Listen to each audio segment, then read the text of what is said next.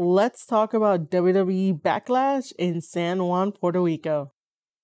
But first, let me say thank you to each and every one of you guys that have listened to this podcast all around the world and continue to do so and do the little things that add up, such as sharing, commenting, liking, telling a friend, letting them know that the Squared Circle podcast by yours truly, Maire Shadows, is doing wonderful things and having conversations in wrestling and basically updating you guys on professional wrestling.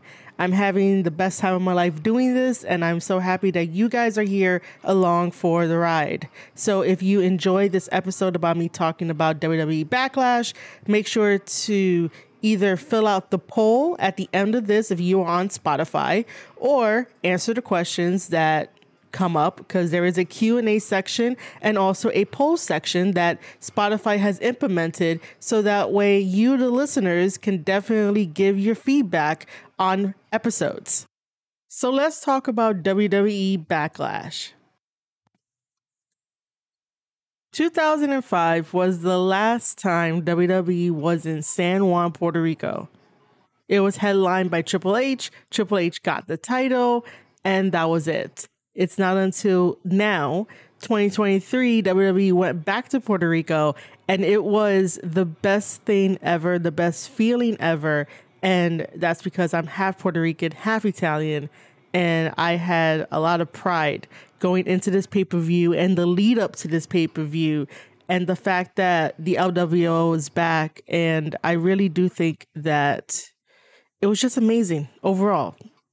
The pay per view overall, before we get into the matches, was really good. It was fun. It was nice. It had that Puerto Rican energy, that very hype energy, like really great through and through. The only downside is that my Puerto Rican pride got hurt because, spoiler alert, Zelina Vega did not dethrone Rhea Ripley during her title match at WWE Backlash. And so my Puerto Rican pride was hurt because how do you build that up so much, have that underdog story? And Zelina Vega basically played the long game in the wrestling business. Not every wrestler can do that, meaning that not every wrestler is going to subject themselves to all the very low points in their career where no one really remembers exactly what they did or remembers their accomplishments or accolades. Even if, like, the wrestlers themselves are getting paid good money and that's what it's about sometimes to have that safety net of money coming in so they might not look at it as such a big deal. But other wrestlers would want some type of glory to go into their careers and not just insignificant little things, losing here and there, having inconsistencies. So every wrestler is different out there, and I applaud Zelina for again playing the long game of being in WWE, doing everything that is expected of her and asked of her without question. And now was her time. Now was her time because she is overdue for something significantly. And yes, I know I read your comments. I'm on Twitter 24 7. So if any of my Twitter friends hear this, this is my response to you guys to the stuff that I put on Twitter about Zelina not winning. And you know, I get it that the bigger moment is the standing ovation when Zelina was in the middle of the ring, even though she lost and she had her moment and people were cheering. In Puerto Rico, it's still like they should have gave her the belt, the win, because then you solidify that trust with the Puerto Rican crowd, with the Puerto Rican fans, and we know that are just as seen as everybody else. I'm really trying to choose my words carefully because I know someone's going to get offended by this. It's just that sometimes in sports, especially in wrestling, you don't really know who's a Puerto Rican, who's a Dominican because we all blend in. You don't even know who's Cuban. Perfect example is Cody Rhodes. Perfect example. No one knew he was Cuban until AEW put him on the poster when we celebrate Latino and Latina Heritage Month. And then all of a sudden he's like, Yeah, I'm half Cuban. And it's like, What? But then you're like, oh, that explains a lot why you're very hot tempered and you like Cuban cigars and the way you dress. That's a big thing. So it's sort of like if Zelina Vega would have won in Puerto Rico, it would have solidified that trust even further and create more new fans to probably tune in. They probably watched the product, but it would have been a little bit more better for Zelina to win, to just bring everybody together and then they could have multiple shows run there in the future and stuff, you know. Getting back to the point also is that when we do see Puerto Ricans and Dominicans in professional wrestling, it's very few and far between, and sometimes they may not reach the standards and heights of what we consider a wrestler to be the top dog, the top girl, the best of the best of the best. Sometimes their careers are cut shorter than everyone else. So I kind of want to just be in my feelings for just a good handful of moments that I still think that Zelina should have won. And just because she got her moment and that standing ovation, that's not enough. That's all I'm going to say on that. And now we're going to be talking about the matches because we're going to be getting into the storytelling aspect of what was missed last night on Backlash. We open up WWE Backlash with the women fighting for the Raw Women's Championship title that Bianca still has. So it's Bianca versus Io Sky. The crowd was cheering Io so much. And I learned this yesterday because I never really watched Lucha Underground because I could never get into that type of cinematic way of creating wrestling.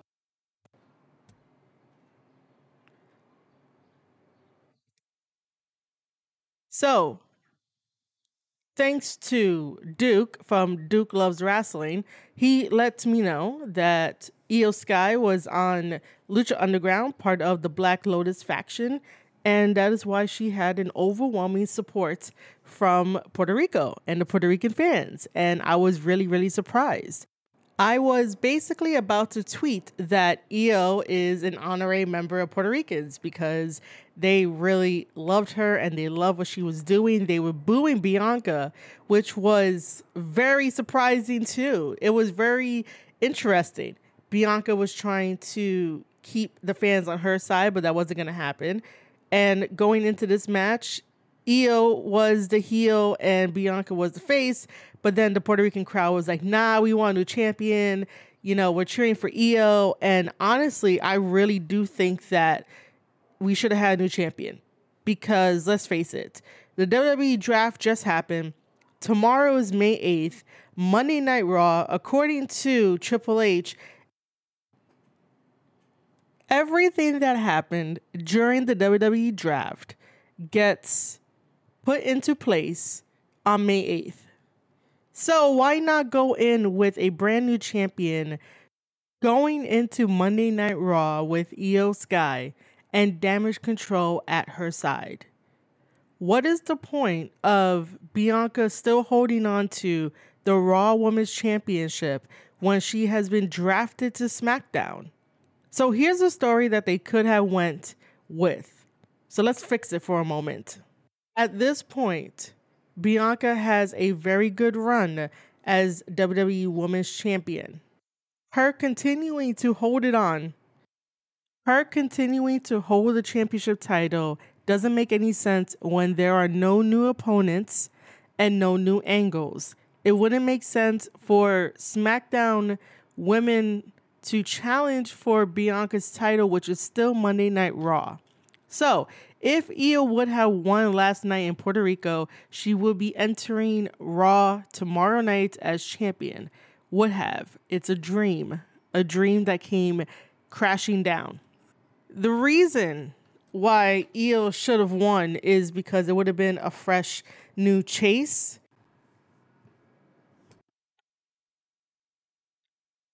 And then we could have gotten the seeds planted for a damage control breakup because honestly, I'm okay with damage control, but they're not the best, and I'm not exactly sure why that's not coming across as them being a really good trios faction.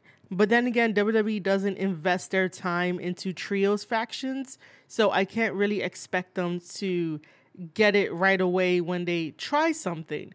And I like the fact that WWE tried something, but it's just not really working to the full of its ability, its potential. Having trios in professional wrestling has a lot of potential. The only other good one is definitely New Day. New Day as a trios team is definitely a good one, but if WWE focuses on trios as well and try to juggle everything, like I would love to see it. But let's just say that Io did win. Dakota Kai and Bayley were definitely going to be celebrating with her at her side. But then, you know, Io starts to put two and two together that maybe being in this team is not the best choice. And that Io has always been the breakout star. Io has always been the star. And if you guys are on Twitter 24 7 like me, you would have noticed that the We Are Stardom Twitter account definitely told another fan that Io was always a star. And I definitely popped for it, man. That was really cool.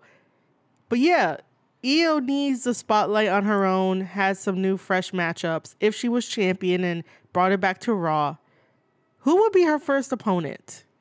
You guys tell me. If Io would have won the championship title, who would you have liked to see her wrestle first? I think that we don't get enough of surprises in wrestling. And when we do get surprises, the dirt sheets ruin it and just put it out on the internet like they have no consequences coming towards them. So I would say that a nice little surprise would be Bayley telling Io, You owe me a shot at the title. Again, if Io was champion. I would like to see Io Sky versus Bayley for a championship title match. That would definitely throw everybody off. It would definitely create some awkwardness within the group, but Bayley has always been the one to push the group forward, do things, make decisions when sometimes decisions were not needed to be made, but she did it rashly but she was always the forefront of this trio's group, while you have Io and Dakota Kai being the support around Bayley. and that's why they work really well as a trios. They have that dynamic chemistry. However, it just doesn't translate to the screen very well. And I'm really trying to think of other times, other examples where I could be like, they had really good chemistry, they had really good timing and stuff. But that's the only one I could come up with. But I would like to see Bayley versus Io if Io was champion. That would have been the first thing I would have done. Obviously, Bayley might end up losing. I don't know. You know, Triple H said that booking is hard. Booking is definitely hard when you want to pick a winner and you want to keep story moving, the story going. But that is what I would do. So I would definitely love to hear what you guys think who do you think would have been a very good first challenger for Io Sky if she would have dethroned Bianca? Now, as we're finishing up this little fantasy booking here, the actual result of the match at WWE Backlash was the following Bianca Belair versus Io Sky for the Raw Women's Championship title ended with Bianca retaining the championship title. By the way, the match itself was fucking fantastic. It was great. Both women are phenomenal, and Bianca keeps getting better and better and better. And she's having this nice chemistry with most of the women now, which I appreciate. And I love the fact that she's taking time out to put the work in. So, lots of props to Bianca, lots of love to Bianca, but I still think that we need new champions, especially now that the draft is going to be implemented on May 8th tomorrow and going forward. We should have had a new champion coming into Monday Night Raw. Just saying. Next, we have Seth Rollins versus Omos. And that was a very interesting match. Everyone online was like, why is this match happening at Backlash? But they need one big match at these pay per views, which is fine. You know, I would have enjoyed a little bit more story. Like if Seth Rollins was still doing the Kingslayer, he could have switched it up and did like the Beast Slayer because Omos is like eight feet tall, 401 pounds. You know, he's tall. Me, I'm short. I would get lost in the shuffle. Like, you know, just doesn't compare. And also, you can see the size difference between Seth and him as well. The crowd really enjoyed it. It was great. It was fun, like I said. Nothing too much to really talk about, except for the fact that Seth Rollins is the workhorse of WWE. And with Monday night just around the corner, tomorrow night, May 8th, that will be the start of the tournament to crown the first ever World Heavyweight Champion of WWE. Now, do we think that Seth Rollins is going to be in this tournament? I think he's going to be in this tournament. So, what's happening on Monday is that we are getting two sets of triple threat matches. So I guess at the beginning of Raw, we might get the first triple threat match, and then at the middle, we'll get the second triple threat. And whoever wins those triple threat matches are going to face in the last match to declare one winner for it all. For it all, meaning of the tournament on the Raw side. So that way, that winner could go on to Saudi Arabia at Night of Champions to face the SmackDown winner for the World Heavyweight Championship title.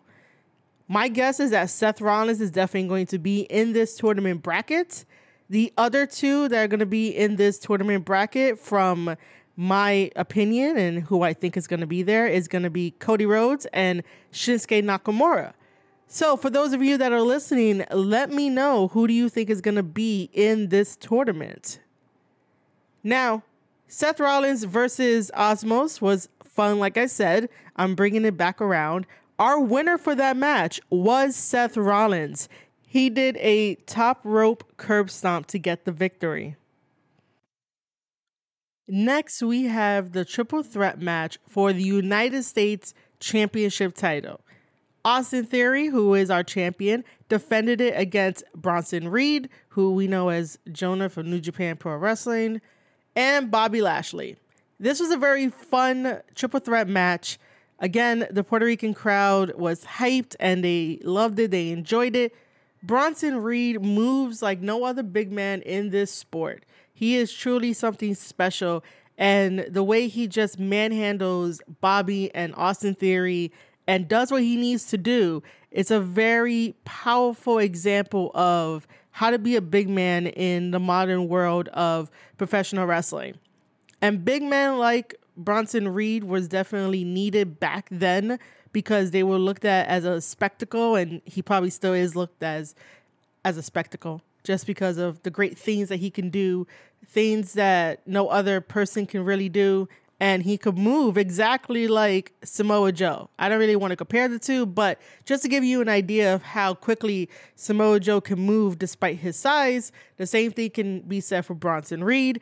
And also, I would like to remind my audience that in New Japan Pro Wrestling, Bronson Reed was Jonah, and Jonah defeated Okada, which is very unheard of, of foreigners or Gaijin beating really top tier guys in New Japan Pro Wrestling. It's like few and far between. So I carry that fact very proudly. Anyway, in this triple threat match, man, I need someone to really take the belt off of Austin Theory. Like at this point, I really don't want him to be champion. He acts like Edge. He is the ultimate opportunist. Okay. Yesterday, last night during Backlash, when I believe Bobby had speared Bronson or like something happened between the two where one was completely down and out. And Austin threw one of them out the ring just to get the pin, the one, two, three, and retained the fucking belt. Like, come on. John Cena was right. Like, John Cena didn't help at all in his promo to Austin Theory. Leading up to their match at WrestleMania. And right now, no favors are being given to Austin Theory. Like, I just need someone to take the belt off of him and for him to be repackaged and everything. Like, I get that Austin Theory is one hell of a wrestler. He can tell a story. And him by just hyping me up and getting me a little bit upset and me saying to take the belt off of him, he's doing his job as a wrestler. However, we do need someone new to hold that championship belt. That United States Championship belt should be given to at least maybe Bronson Reed, Bobby Lashley, somebody else on the roster, Shelton Benjamin, Cedric also could use the belt too, like somebody other than Austin Theory. I think Austin Theory needs a character repackage, but at this point, I don't even know. Not even off the top of my head, I cannot come up with something for Austin Theory. All I know is that he is the ultimate opportunist right now. He does things to get under people's skin, and he's very good at calculating the risk and leaving within an inch of his life. So he's very methodical. He's a very good character. It's just, man, you sort of want to root for him to lose, but he doesn't lose because he knows how to work the system of the match and have it in his favor. And that is a very smart wrestler. That's like a veteran fucking move. That's why back in the day, we all got upset when the championship title went between John Cena and Edge because Edge was that ultimate opportunist. Edge was that risk taker, that calculating, diabolical genius that will wait in the shadows and strike when he knew that he was able to get the job done. That's exactly what Austin Theory is doing. Austin Theory is having all this help from outside interference, and the outside interference are not even like his buddies not even his friends in this business. At this point, the people who are helping him win are doing it indirectly because they have a personal beef or just a problem with the people that he's facing already in the matches. So they're helping him out indirectly, but directly, if that makes any sense. Austin Theory doesn't pay these people off to be like, hey, come help me during the match. Austin doesn't call these people up to be like, hey, come help me during the match. Sometimes they just come out and help him indirectly to win the title, retain the title, and continue to do what he does best. And that is annoy the shit out of people and does a very great job of it. Like this whole entire rant. So good job, Austin Theory, for retaining the United States Championship title against Bronson Reed and Bobby Lashley. But one day, Austin Theory's time will come where he drops that championship belt and maybe a new Austin Theory appears. Like, I don't know. But for right now, me explaining his whole character, his motivation, and all of the little tiny details, I'm realizing how much of a fucking genius the booking is, the guy is, and how smart it is. Because again, in wrestling, if you can get the fan riled up to what I'm doing right now, you're doing your job. But shit, Austin, drop the fucking belt.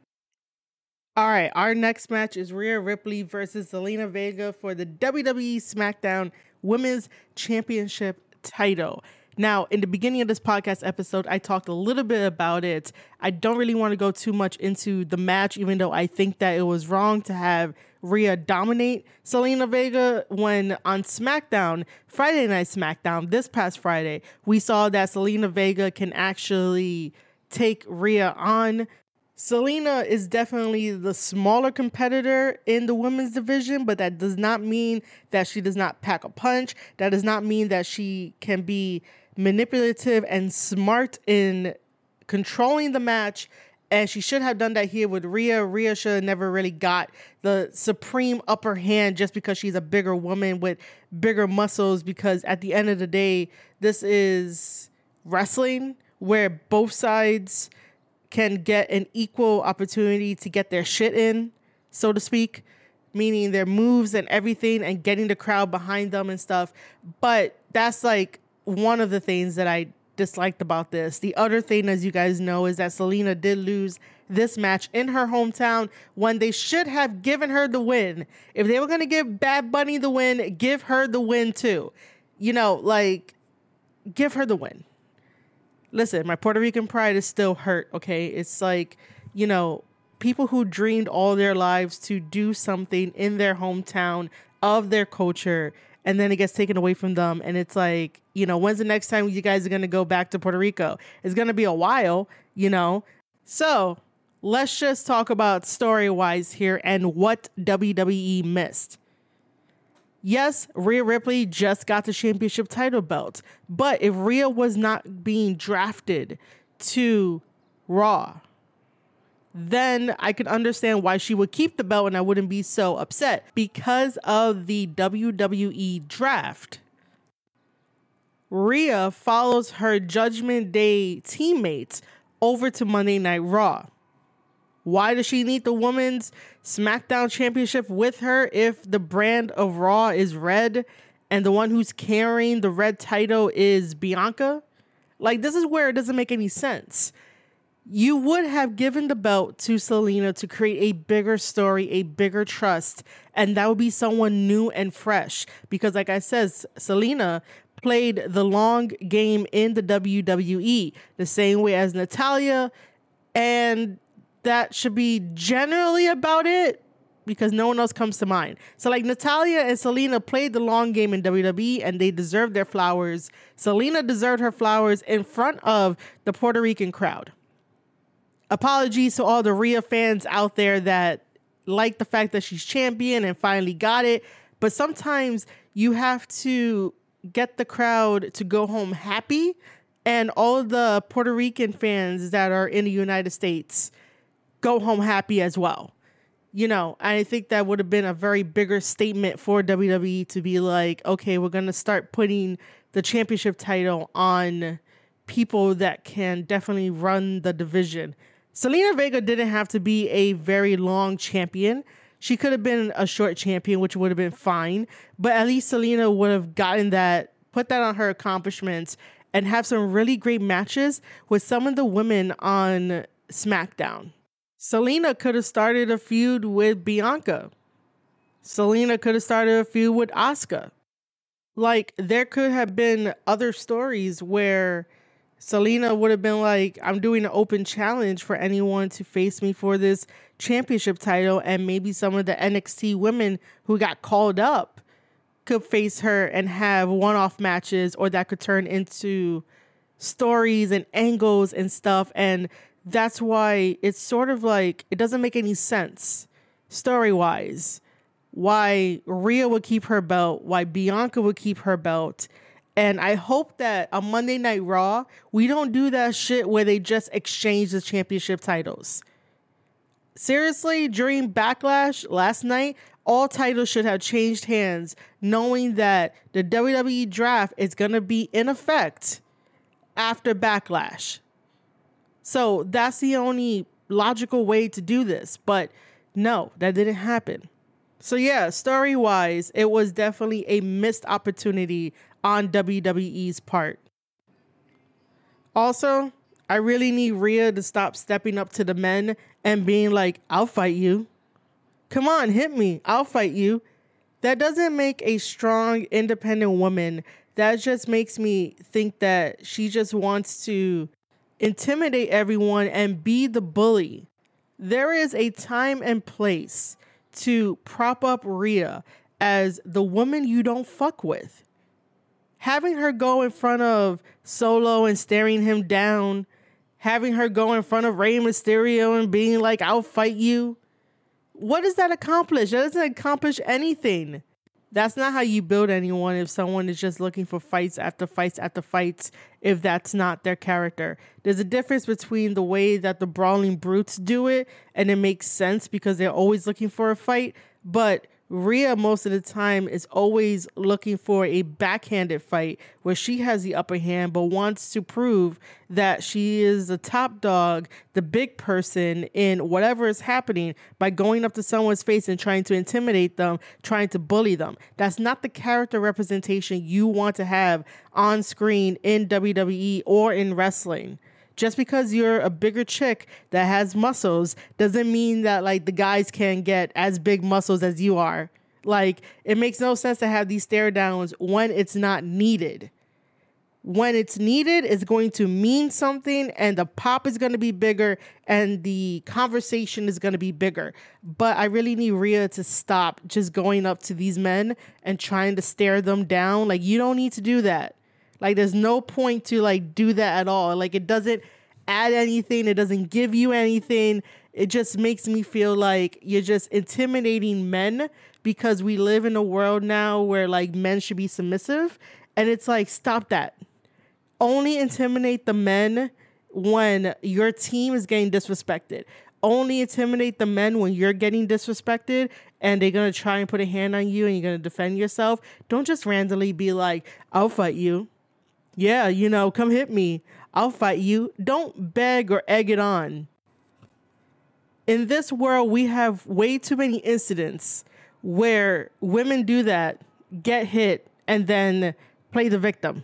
Like, let's teach women a little bit better on how to be composed and really show off and really have that intimidation when it's needed because less is more in wrestling less is more in life and you gotta pick your battles. You can't just go into every single little battle thinking you're always gonna win.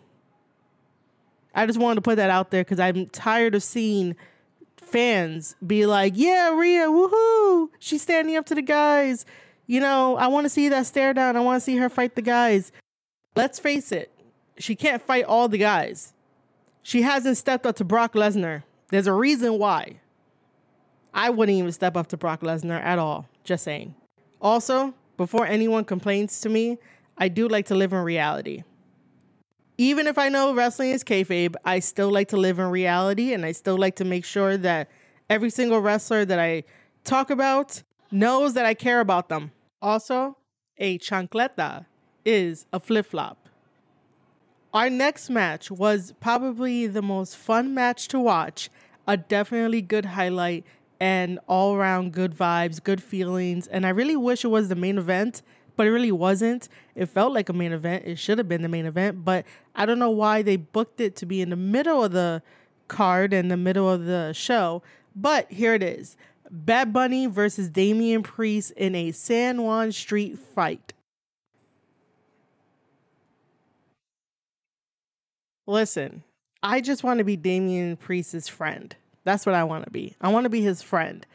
I just want to hear him talk Spanish and I want him to be his tall self because that's all he can be and, you know, just hang out with him. Damian Priest was also Punishment Martinez from Ring of Honor.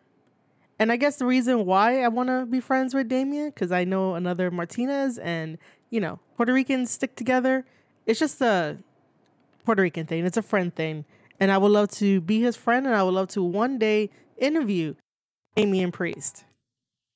Now, for this match, like I said, it was very fun. Bad Bunny knew exactly what to do, and it felt very normal and relaxed for Bad Bunny, even though I think that maybe he probably had some nerves in there. But once you go out and perform, a lot of wrestlers say that the nerves and the butterflies go away. Bad Bunny brought out the whole entire cart of weapons because this is a street fight. And usually, when street fights happen, I know they have to build up to the street fight, right? Because it is a song and a dance, and it's a choreography dance to in kayfabe, and they have to build it up. But seriously, why are we punching and kicking and trying to do wrestling moves in a street fight? Start with the street fight. This street fight did not disappoint, and that's because of both Damian Priest and Bad Bunny. I give Bad Bunny a lot of respect for training, for doing everything in his power and time to basically become a wrestler and take it seriously.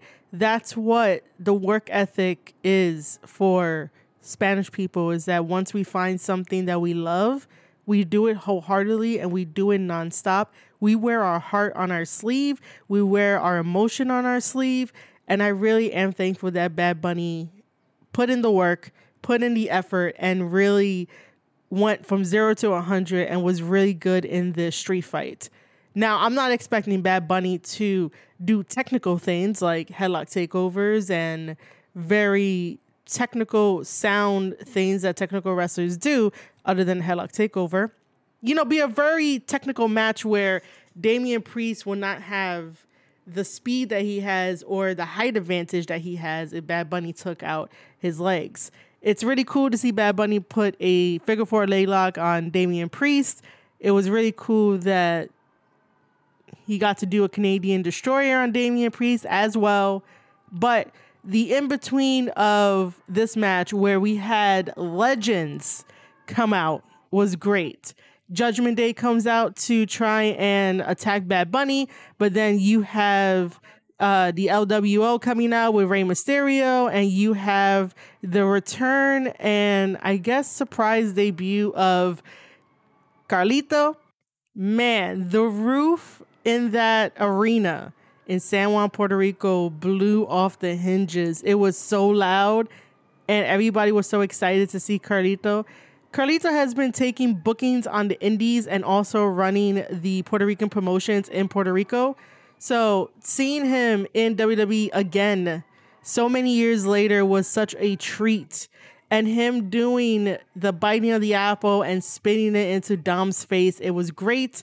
Dom and Finn back off, and then we have Savio Vega coming in and also doing what he does best. And it was a very, very good time. In the ring, we had Bad Bunny and Damian Priest to focus on, and we thought that Damian Priest was going to get the upper hand because of all the distractions. But no, that wasn't the case. Bad Bunny was definitely ready for anything Damian Priest had waiting for him to try to get the advantage off of the distraction, but Bad Bunny picked up the victory over Damian Priest in this San Juan street fight, and everybody celebrated in the ring. Everyone that came out to help Bad Bunny and had him put on the LWO shirt, and the crowd was ecstatic, and it was a very fun, amazing match. And I really did enjoy it, and I had fun watching it. Our next match was the six man match The Usos with Solo versus Sami, Matt Riddle, and Kevin Owens. This match was chaotic. This match had a lot of story going into it. I think people are a little fatigued with the Usos versus Sami and Kevin, even though I understand why it's getting a little prolonged. But at the same time, it is getting a little dry. However, the storytelling between the Usos and Solo is what I am here for. There are two sides to this, meaning me just talking about how the fans feel about it. And I can definitely tell that one half of the fans that feel that it's boring and it's tiring and repetitive never really watched the novella. Never really watched reality TV show where there was drama there. Like the Usos and Solo alone is the best drama there is because they're brothers and you feel it and you understand why Jey is the way he is. You understand why Jimmy is the way he is. And then you sort of understand who Solo is as well with the tiny details. It's all in his face, it's all in his mannerisms and how he moves, how he does things. Solo doesn't have to talk like the Usos talk. Solo's greatest storytelling ability is the way he looks at you, the way he moves, the way he puts on the tape, the way you can see that he's listening to what Paul Heyman is saying, but at the same time, you know he's conflicted. You know that he's probably thinking about something else. So there's a reason why the other half of the WWE fans or fans in general enjoy this story Now, I will say that fighting against Sami and Kevin is not really going to progress the story any further. During this match, we did get a We Want Roman chant from the Puerto Rican crowd. And I'm like, Roman should have showed up at Puerto Rico. They would have loved him. They want to see the big spectacle, big superstars, and that's why they asked for Roman. It's not like here in the States where we are like, fuck you, Roman, because we are tired of him and tired of him holding those championship belts hostage. Now, what I really enjoyed about this was just the story interaction between Jey and Solo, and Solo being conflicted that he has to eventually take out his brothers because that is what he's been instructed to do because the Usos have not been on a very good winning streak as of late. So it's very interesting, especially when we saw Solo grab Jey and was about to spike him, and Jey yelling at him to be like, We're your brothers. He's not. And then also to tell him to do it because he knows that Solo has to do it. Like there's something in his mind that it's like eventually is going to come and happen and take them out of the bloodline because Solo has to do it. Jey is probably not 100% sure on this, but after last night, I really do think it's going to be 100% sure that eventually it's going to happen. And Jey has to also protect his brother. Even though Jey is sort of realizing now and not really wanting to accept it that Sami was right all along. Sami will be right all along until Jey decides to take down Roman because Jimmy is not going to take down Roman Reigns because in Jimmy's mind, he has already accepted his place and where he falls in the bloodline family. While you have Jey questioning things, looking at things from a different perspective, and listening to how people are talking to him, his brother, and Solo. And by the absence of Roman Reigns, it's like, bro, you call yourself the tribal chief, but you're not even there. Your family is falling apart. If the tribal chief knew that his whole entire tribe was falling apart, that person will get on stage or somewhere where he can speak and get everybody riled up and get everybody back on track and back in unison. You know, if any fans out there watched Tales from the Territory and the one about them going to the Polynesian islands. And when I say them, I mean the very old school wrestlers. And this is the first time that they get to meet the Samoan tribes. They get to meet High Chief Peter Maivia. And the story that they told about Peter was that since he was the High Chief, there were often times of distress amongst the tribe and everything and the people and he was the only voice of reason that they will listen to and they had an incident. And the only way to quiet down the people and i think this was happening during the match was that he had to reinforce that he was the chief the leader and under his rule and guidance nothing bad will come. Like he had everything under control and reassured everybody that things would be fine because a situation happened. It's been a while since I watched that episode, so I'm very fuzzy on all the details, but that's the gist of it. Him being High Chief Peter Maivia, a tribal chief of the Samoans, you know, of the Polynesian people, he unified them so that way nothing bad would happen during that situation. And what has Roman done? Roman has sat complacent on his supposed island of relevancy, never to be seen ever again. Only when he feels like it. Like, sir, your family is falling apart. Ah, oh, that's all right. I'm not going to be there. They'll be fine. So it's like, dude, get off of your supposed island of relevancy. Go fix your family to be the strongest unit there is in WWE before everything falls apart and you're alone and everything that Cody Rhodes has said will come true. Despite Solo and Jey Uso arguing most of the time during this match, Solo picked up the victory for his team because he blind tagged Jey and came into the match And Matt Riddle thought that he had the right opponent pinned, but that wasn't the case. So Solo did the Samoan spike to Matt Riddle, rolled him up one, two, three. Solo got the victory for the Usos. Jey was ecstatic and smiling, and Jey just gave Solo the only look. And they all have to somehow be on the same page, but that's probably not going to happen because, again, Solo has to take them out, but we don't know when that's going to happen. And that is why this is still one of the best stories going because right now, instead of calling it the Bloodline storyline, it's basically the Usos storyline and their obstacles that they have to get over. Our main event for Backlash in San Juan, Puerto Rico was Cody Rhodes trying to finish the story versus Brock Lesnar. This one to close the event was kind of weird, but I don't know why, and I don't have an idea why they would do that. And it was a short match. Cody Rhodes coming out to a very huge sing along, especially the whoa part of his song, which was amazing. Cody Rhodes is so over. He is the hugest babyface of WWE, and you know, he has to finish the story. Somehow, some way, he has to finish the story. Brock Lesnar comes out. That's always a treat for fans. And Cody Rhodes started from zero to 100 because he knew that he had to get his hands on Brock Lesnar very quick because Brock Lesnar is a force to be reckoned with.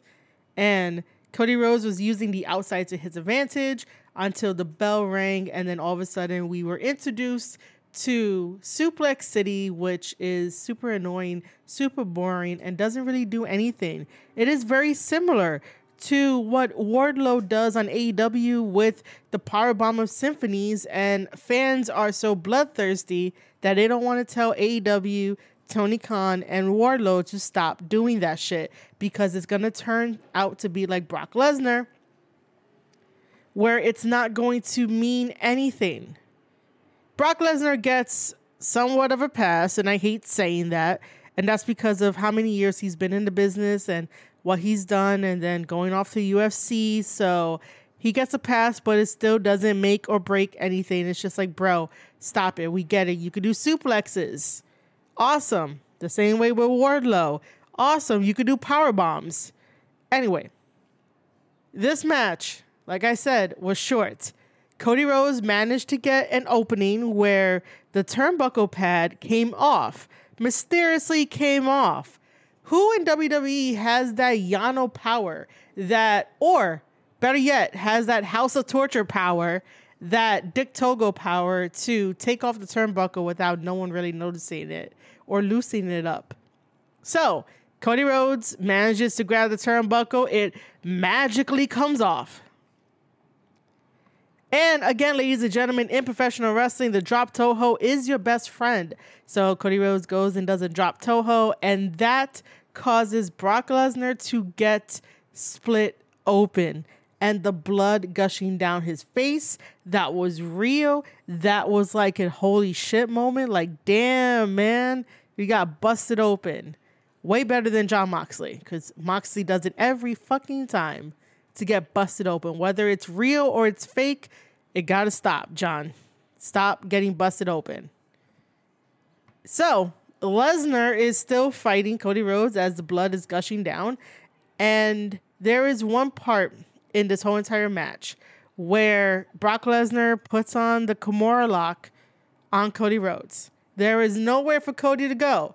However, Cody is smart and crafty and decides to pin Brock Lesnar and using all of that momentum, managed to get a quick, a very quick one, two, three, and Cody Rhodes is victorious against Brock Lesnar a very unsuspecting way. And it was genius. It was good. Brock Lesnar was there, like, what the fuck happened? And Cody Rhodes rode out, went to the back, didn't even celebrate because he knew that if he celebrated, he was probably going to get beat up by Brock Lesnar, and that's something he probably didn't want. So that was the main event of WWE Backlash. Cody Rhodes winning over Brock Lesnar with a simple roll up, I guess, while he's still in the Kimura lock. Very surprising. So, ladies and gentlemen, thank you for listening to this whole entire episode and you made it this far. It is very long winded. I apologize for that, but I wanted to get this whole entire backlash review out to you guys and for you guys to listen to. As always, you can support the Squared Circle podcast. By the way, I didn't even introduce myself to you guys. I'm your host, Maire Shadows of the Squared Circle podcast, talking about the WWE Backlash. But again, if you want to support the Squared Circle podcast, because I have no backer, I have no big website, I have no machine, I don't have anything big that can support this. All I have is you, the very listener that is listening to this, the one that supports me through sharing, commenting, liking interacting with me on live streams, interacting with me in the Discord, reading the newsletters that I send out, and everything else that I do behind the scenes. It is all of you that is keeping this going, and this is how you could keep it going further. There are two things that I would love you guys to do. The first one is I'm going to leave the link to my wrestling newsletter, Squared Circle Society, in the description below wherever you listen to your favorite podcast on. Or you could just type it in marieshadows.substack.com. I have been rethinking, revamping, recreating everything that I do to have a fresh, new, updated look. The newsletter will still be an extension of this podcast. So, whatever news that I report on the newsletter will not necessarily be in these podcast episodes. So you will have to sign up to the newsletter to get your wrestling news fix there. Please keep in mind that I do not do any type of rumor mills. Everything is all kayfabe. Everything is basically selected for you to know. And then I want to include more vlogs, more reaction videos on my newsletter because I have the tools necessary for you guys to watch video within the email that is given to your inboxes. The same way that I could do on Spotify, that Spotify supports video, I really want to focus where my core audience is and give you guys the best of the best of the best of the best of the best versions of all of my content because I believe in my content and I believe in you guys as well. So, the first thing is sign up to the wrestling newsletter if you have not signed up yet. marieshadows.substack.com. There's exclusive interviews, media press, anything that I do in the wrestling business will be on there.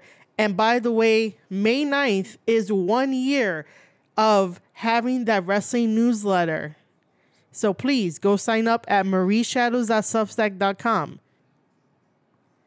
The second thing that I would love you guys to do is if you have a Discord, join my Discord. It is a very small baby wrestling Discord that hasn't really grown in a while. And the Discord is to keep all of my core fans together in one place. Discord is able to use audio and video tools for us to talk about wrestling, for us to see each other when we talk about wrestling. It's good for that aspect.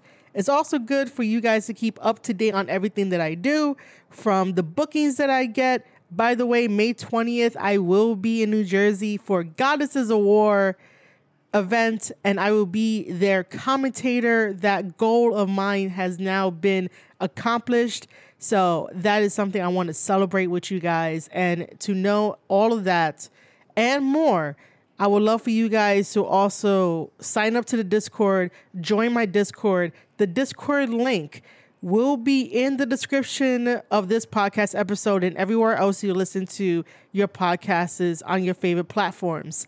So, I cannot say the link of the Discord because it's a bunch of numbers and letters, but just know that I would appreciate you guys to continue to stay in contact with me is to sign up to the newsletter and also join my Discord and you will know when I go live, when I post something, when I share something, like it'll happen in the Discord. Twitter is so very vast that I can't really grab everybody despite having 2K plus followers. And I'm like, I need something to bring everybody together that has supported me since day one. And I would love for it to be in this Discord and the newsletter. So, again, sign up to the newsletter, marieshadows.substack.com, and the Discord. All links will be down in the description below. And I want to say I really appreciate you guys. Thank you for listening this far. And possibly I'll see you guys on the newsletter. I'll see you guys in the Discord. I'll see you guys when I live stream. And yeah, thank you so much for always supporting me and listening to these podcast episodes.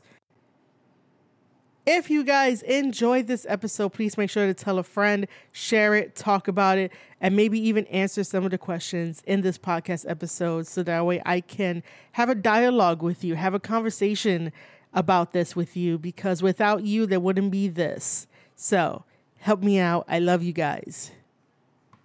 All right, ladies and gentlemen, that is my review for WWE Backlash in San Juan, Puerto Rico. You have been listening to an episode of the Squared Circle Podcast. I'm your host, Maire Shadows, and I'll see you guys on the next one.